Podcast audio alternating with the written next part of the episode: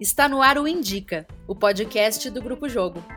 Jogando com a arte. A gente indica e você indica pra gente.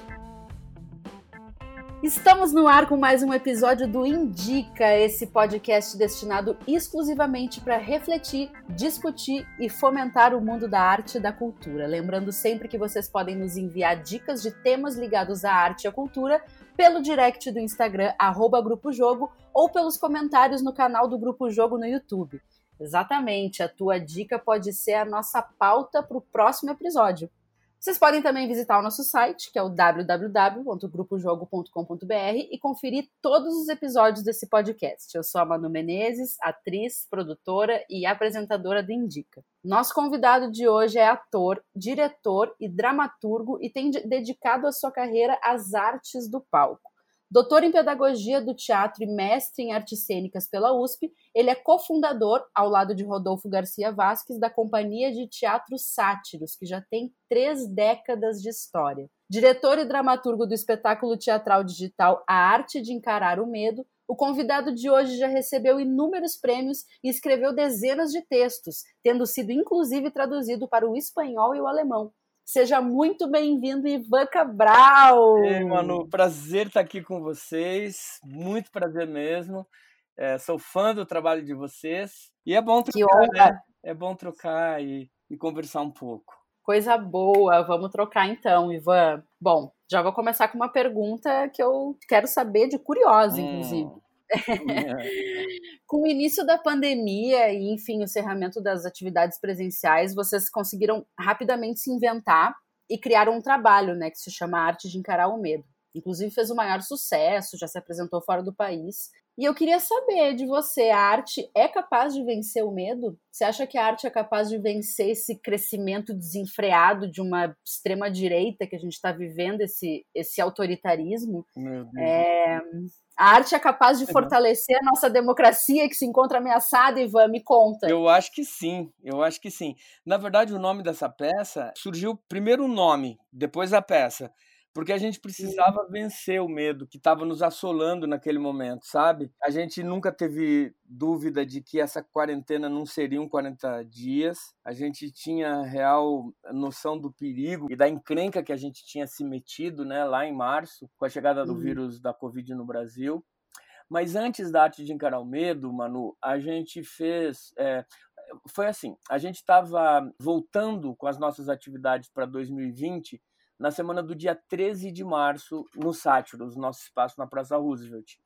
Uhum. Naquela semana já se anunciava a chegada do vírus no Brasil. E a gente sabia que a gente entraria em isolamento, etc., porque a gente estava com um diretor português na nossa casa que tinha vindo passar o carnaval no Brasil.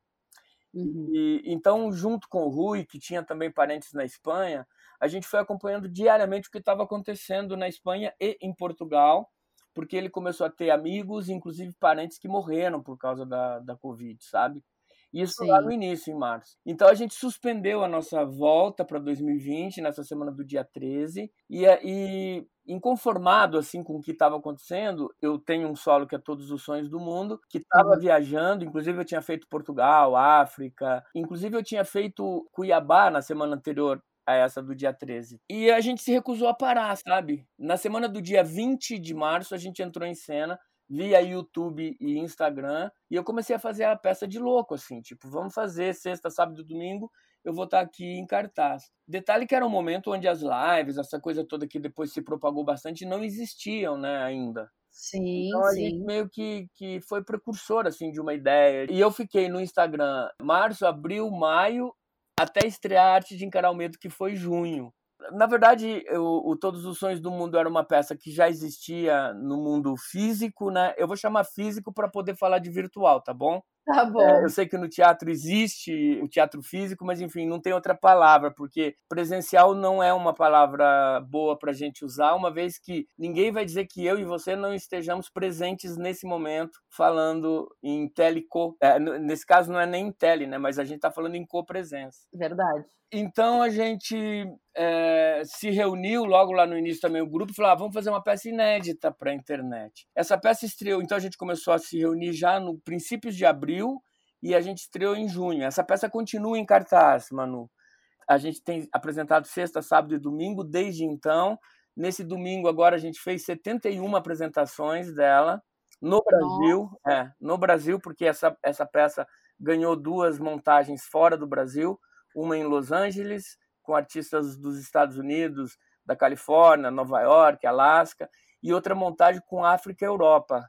A gente, que juntou, demais. É, a gente juntou um monte de países, Nigéria, África do Sul, Cabo Verde, com Inglaterra, Alemanha, Suécia. E essas duas montagens também fizeram bastante sucesso e elas têm sido apresentadas, fizeram temporadas, né, ficaram em cartaz por um período e continuam sendo apresentadas. Inclusive, agora a gente vai, vai participar de um festival na Índia no próximo final de semana. Então, muitas coisas legais têm acontecido assim. É muito incrível essa coisa hum, do online tornar as coisas um pouco mais horizontais, assim, no sentido de não tem fronteira, né? Nenhuma. Não tem mais fronteira.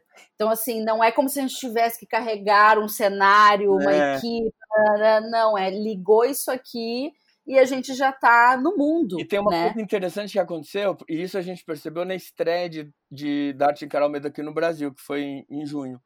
A gente preparou todo o no- nosso material de divulgação e tal, e os grandes jornais aqui de São Paulo não deram uma nota sobre o nosso trabalho. Mas a gente foi capa do segundo caderno do Globo, a gente foi destaque grande do, no Jornal do Comércio eh, no Recife, a gente foi página inteira na Vejinha Rio. Então o teatro deixou de ser um regional, deixou de ser local para se tornar universal, e isso é muito bom. A gente tem conseguido juntar o Brasil inteiro nas nossas apresentações. De uma pequenina cidade do Acre a uma cidade pequenina no interior de Goiás, no interior de Santa Catarina, sabe? Então, muita, muito aprendizado. E também a gente entendeu que é acessível, que é democrático. O teatro pode chegar na tua casa, sabe? É, mesmo que você esteja muito distante. A gente tem contabilizado públicos incríveis, assim, mais de 20 mil pessoas já viram a peça, mais de 70 apresentações, e a gente vai ficar em cartaz até o final do ano, assim.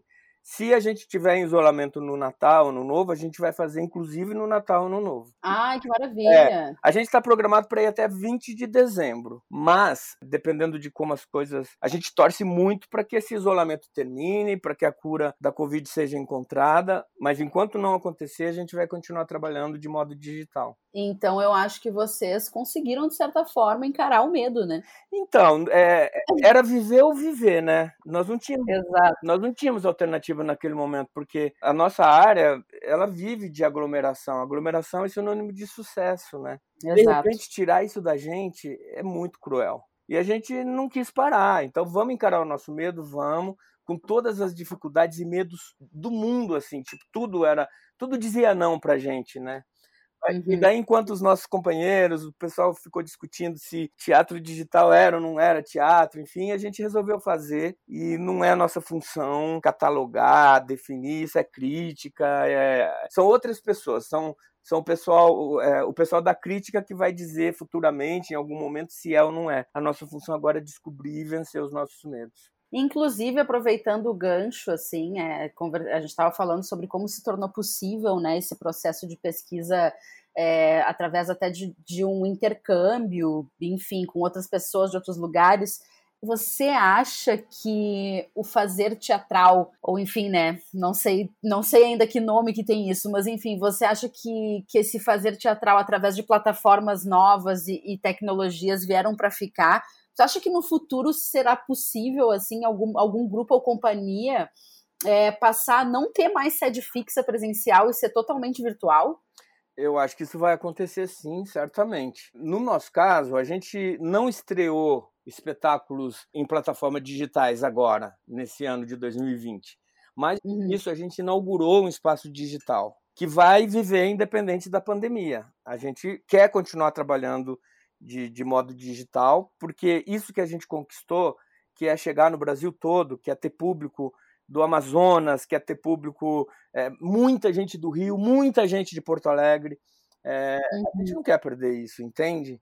Então, Claro. independente da gente voltar a ter o nosso espaço, reabrir o nosso espaço aqui em São Paulo, etc., nós continuaremos fazendo isso. Obviamente, talvez não com a mesma velocidade, não com a mesma intensidade, que é o que tem acontecido agora, né? Mas Uhum. sempre ter uma peça ou outra ali, sim. E é óbvio que existirão companhias a partir de agora que surgirão a partir dessas plataformas, né? Na arte de encarar o medo, essa peça que a gente está fazendo, a gente tem um ator que a gente não conhece, que eh, o, o, Sátiros é um, o, Sátiros é um grupo estável, né? Nós somos muitos, nós somos dezenas, muitas dezenas de artistas. Mas na arte de encarar o medo, a gente tinha um pesquisador da Escola de Teatro e Cinema de Lisboa que estava pesquisando o trabalho dos sátiros. E ele conversou com a gente, tudo, durante meses e meses, e daí ele veio ao Brasil para trabalhar com a gente. Só que ele chegou junto com a pandemia. Então é, a gente começou a conversar e ele foi integrado a esse elenco, sabe? Então a gente Sim. não conhece ele. E, e, do nosso elenco, a gente tem, por exemplo, o Pena, que também está no Rio Grande do Sul. Ele está numa pequenina cidade perto de Erechim. E, uhum e ele trabalha com a gente diretamente do Rio Grande do Sul. Temos uma atriz no elenco que também vem de Portugal, que mora no Ribatejo, enfim. E mesmo aqui no Brasil a gente não se encontrou, aqui em São Paulo, aliás, a gente não se encontrou pessoalmente, sabe? Então, Sim. essas coisas todas gente, eh, são aprendizados que a gente vai ter que levar além da pandemia, né? Essas reuniões que a gente tem feito por Zoom, por exemplo, elas são incríveis, são super produtivas.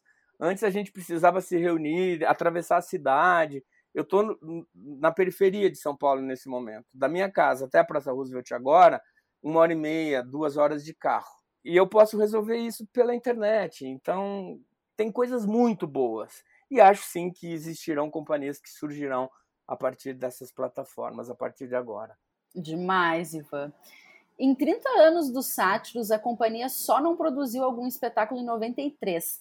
Então, eu acho que a gente pode considerar que existe uma constante produção, uma dedicação e uma teimosia, assim, né? Uhum. Porque fazer teatro no Brasil é uma coisa bem complicada, assim. É. Eu queria que tu me falasse um pouco, assim, como que é viver em incessante produção, que às vezes acontece até sem dinheiro algum, né? Inclusive é o caso A maioria do... das vezes. Exato, é. e o, o, Mississippi também, né, que foi um espetáculo Sim. que comemorou os 30 anos da companhia, teve até um, um livro, né, se, for, se, transformou num livro. Como é que é isso, assim, é, como, é, como, como faz para ter essa teimosia, Iva? Porque é difícil, são 30 anos, né, cara, é muito anos, tempo. É, muito tempo. É, no... Quase a minha idade, eu tenho 32. Meu Deus, você podia ser filhote, nossa. É, então, Manu, o que acontece? Em 93 a gente não produziu nada, porque foi o ano que a gente mais viajou com teatro nesses 31 anos de sátiros.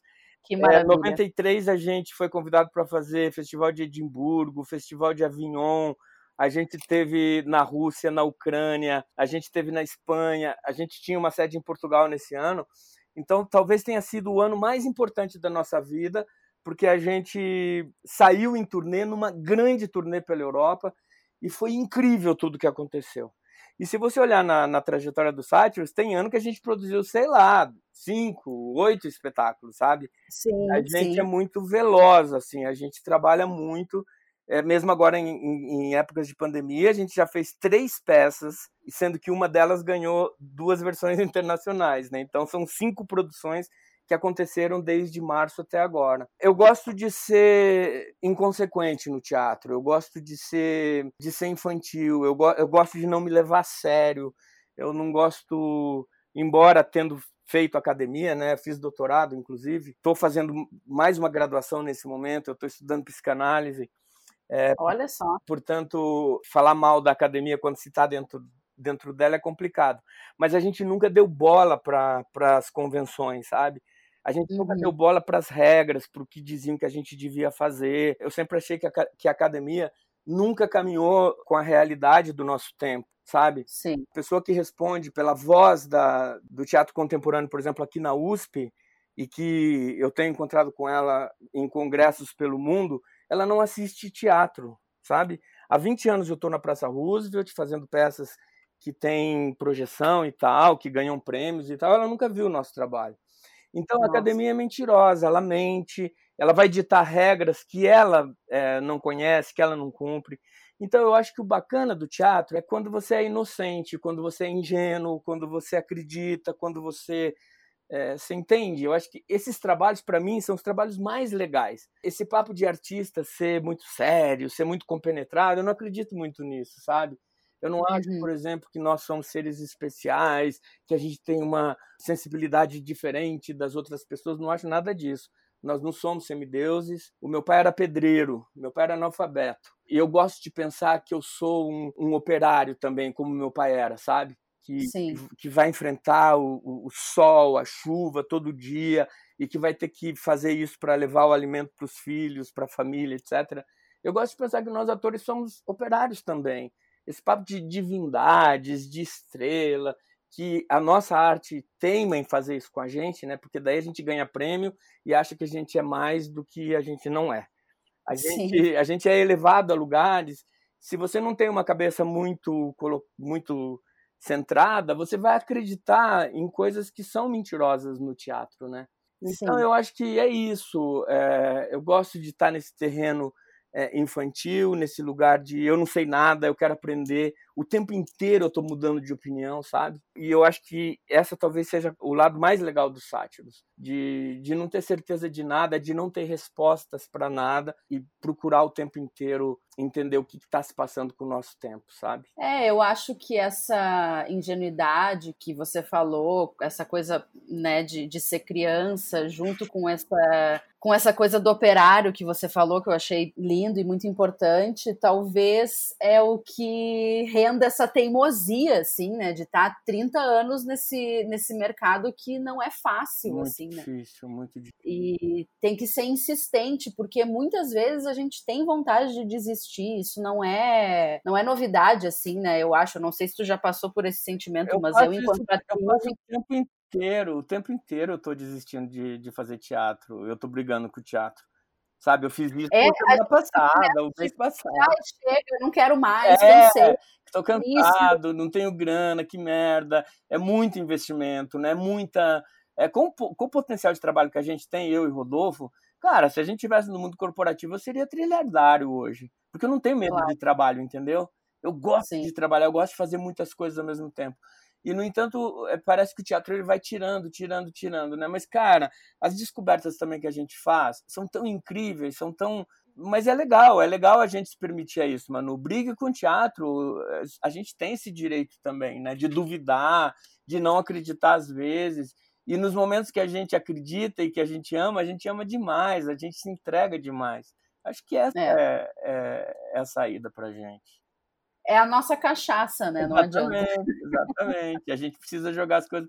Ó, o espírito dionisíaco e apolíneo, né? No apolíneo Exato. você tem a forma, você tem a matemática, você tem a ciência. No dionisíaco você tem o sexo, o vinho, a embriaguez, a loucura. E esses dois elementos eles precisam caminhar juntos. Não adianta. Não existe uma pessoa só com um, um desses dois elementos. Você acha que esses dois andam juntos, então, é uma coisa que a gente transita, claro, assim. Claro, claro. Para existir, para existir amor, você tem que odiar, você tem que conhecer o ódio, para você entender o que é amor. E se você não reconhece. E também entre genialidade e loucura, um limite, é limítrofe aí o negócio. Então, se você não pode negar também o outro lado das coisas, né?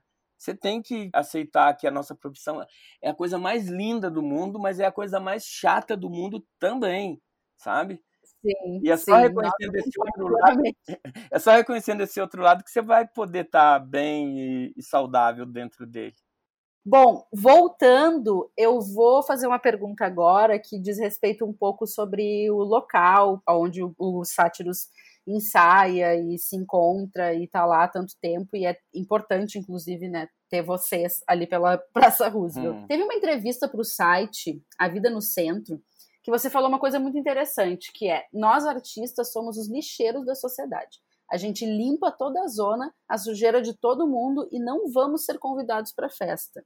E ainda completou dizendo: eu não me assusto se chegar é, aqui amanhã e encontrar a praça cercada, se referindo à sede do grupo, né, uhum. que fica na, na Praça Roosevelt. Você acha que depois de todo esse trabalho de transformação de um espaço público, de fazer, querendo ou não, a praça ressurgir, deixando de ser um lugar perigoso para transformar no que é hoje, né, um lugar mais seguro e mais frequentado, você ainda tem esse medo? E por que, que você acha que é possível que isso aconteça? Ah, inevitavelmente isso vai acontecer, Manu. Inclusive, esse é um momento, por exemplo, que a gente está com muitas dificuldades lá, porque o Sátiros custa por mês, o espaço do Sátiros 1 só, né, que é o primeiro espaço nosso, ele custa 9 mil reais por mês de aluguel. Uau! É, muito dinheiro. A gente conseguiu negociar com eles que a gente pagasse metade, então a gente está pagando 4.500 e eles ficam forçando o tempo inteiro para a gente voltar a pagar o valor integral, que é 9 mil reais. E mensalmente a gente sai corpo a corpo para tentar, gente, pelo amor de Deus, a gente está aqui há 20 anos, a gente precisa de um certo respeito, né? Mas isso é o capital te jogando contra os teus sonhos, as tuas projeções, etc, etc. Quando a gente uhum. chegou na praça, era um lugar ao Deus dará, né? Era, era, o Fantástico tinha feito uma matéria no fim dos anos 90 dizendo que ali era o lugar mais perigoso de São Paulo. Nossa. É, junto com a Rua Paim, o lugar onde tinha mais assassinato, onde tinha muito mais problema. E a gente chegou e, e fez uma pequena revolução ali que fez uma grande revolução na cidade, né? O Baixo Augusta existe a partir da Praça Roosevelt, o movimento Baixo Augusta. Uhum. É, mas a gente nunca se iludiu, assim, eu sempre achei isso. Porque hoje, por exemplo, a Praça Roosevelt é um dos metros quadrados mais caros da cidade de São Paulo.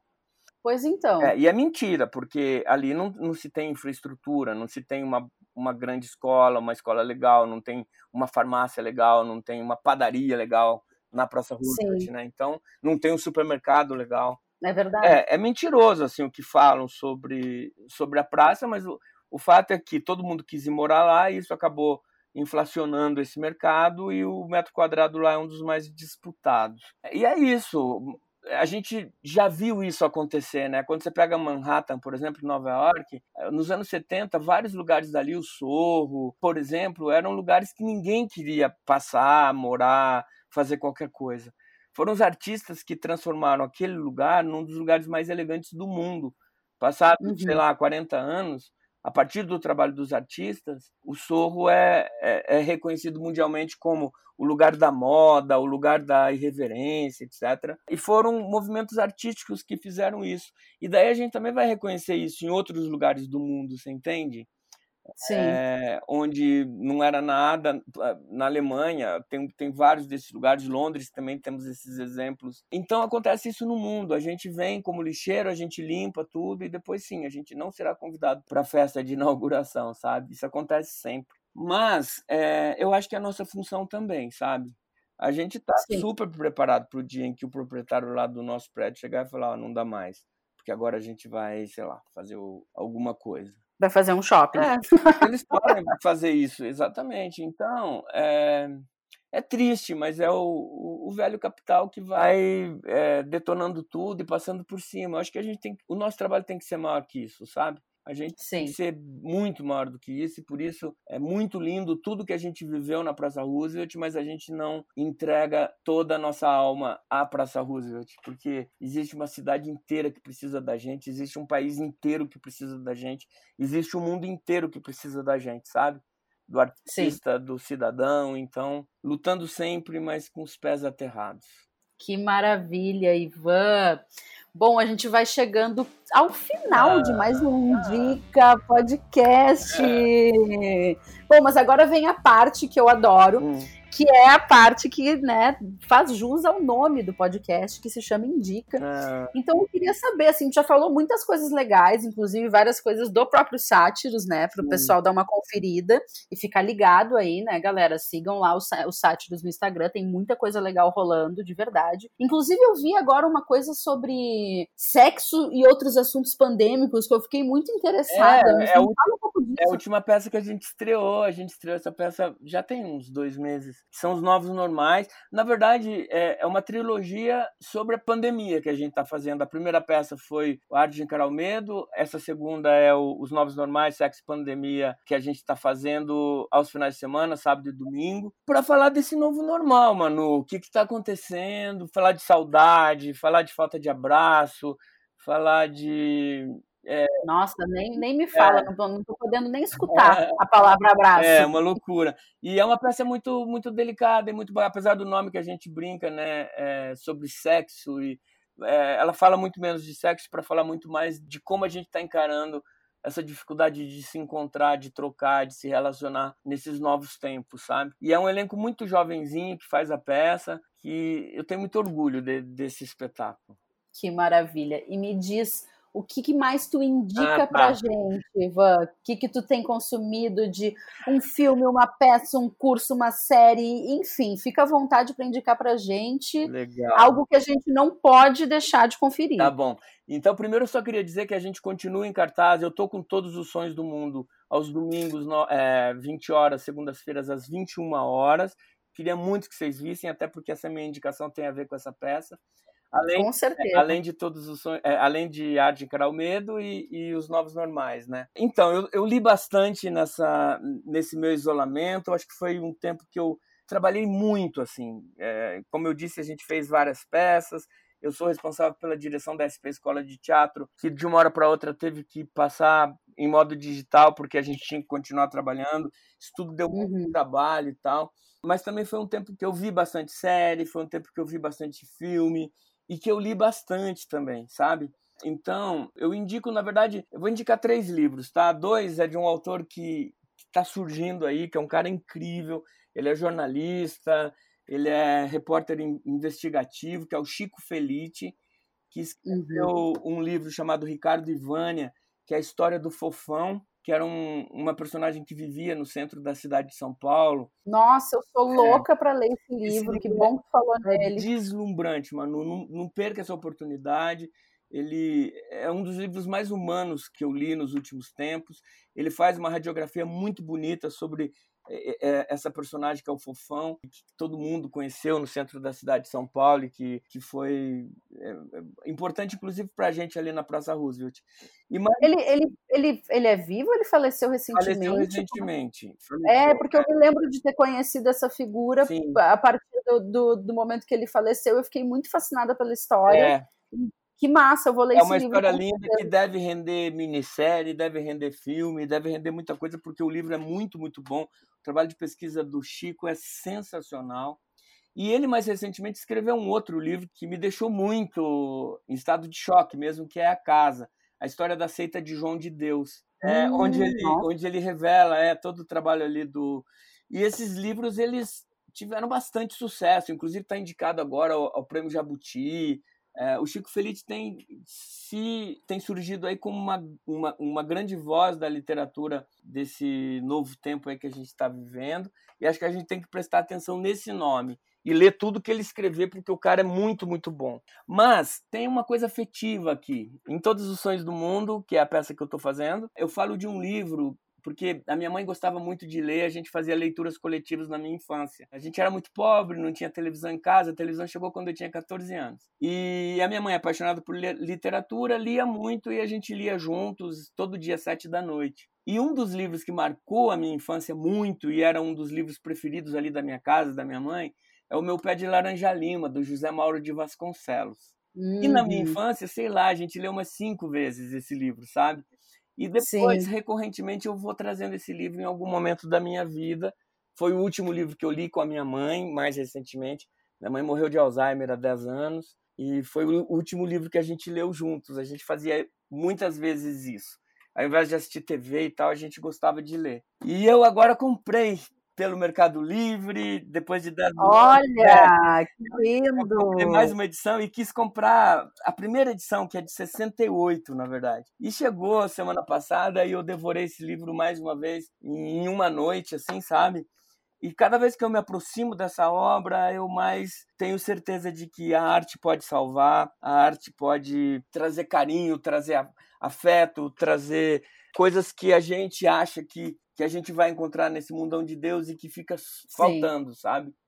Que, que, é, que é o encontro com a sensibilidade da gente, que é o encontro com as nossas emoções. Então, é um livro para a gente chorar bastante, refletir bastante também e, e, trabalhar os nossos afetos. Então, minha grande indicação vai para um livro antigo, que eu nem sei se tem uma edição recente é, despontada por aí, mas que vale a leitura sempre. O Meu Pé de Laranja Lima, do José Mauro de Vasconcelos, e a minha edição aqui é da Edições Melhoramentos. Que maravilha, gente. Então vocês ficam aí com essas indicações do Ivan. Depois a gente vai colocar lá quando sair o episódio, a gente coloca na descrição do nosso post no Instagram os livros que ele indicou para todo mundo ir atrás. Eu fiquei super interessada por todos, na verdade. Já vou ir atrás agora. Ah, legal. Ivan, te agradeço muito pela tua presença. Manu, eu adorei. Adorei, força para vocês, o grupo de vocês é muito importante, é importante essa resistência, que vocês tenham um futuro sensacional pela frente. Muito obrigada, a gente vai acompanhar o trabalho de vocês, como a gente vem fazendo por todos esses anos.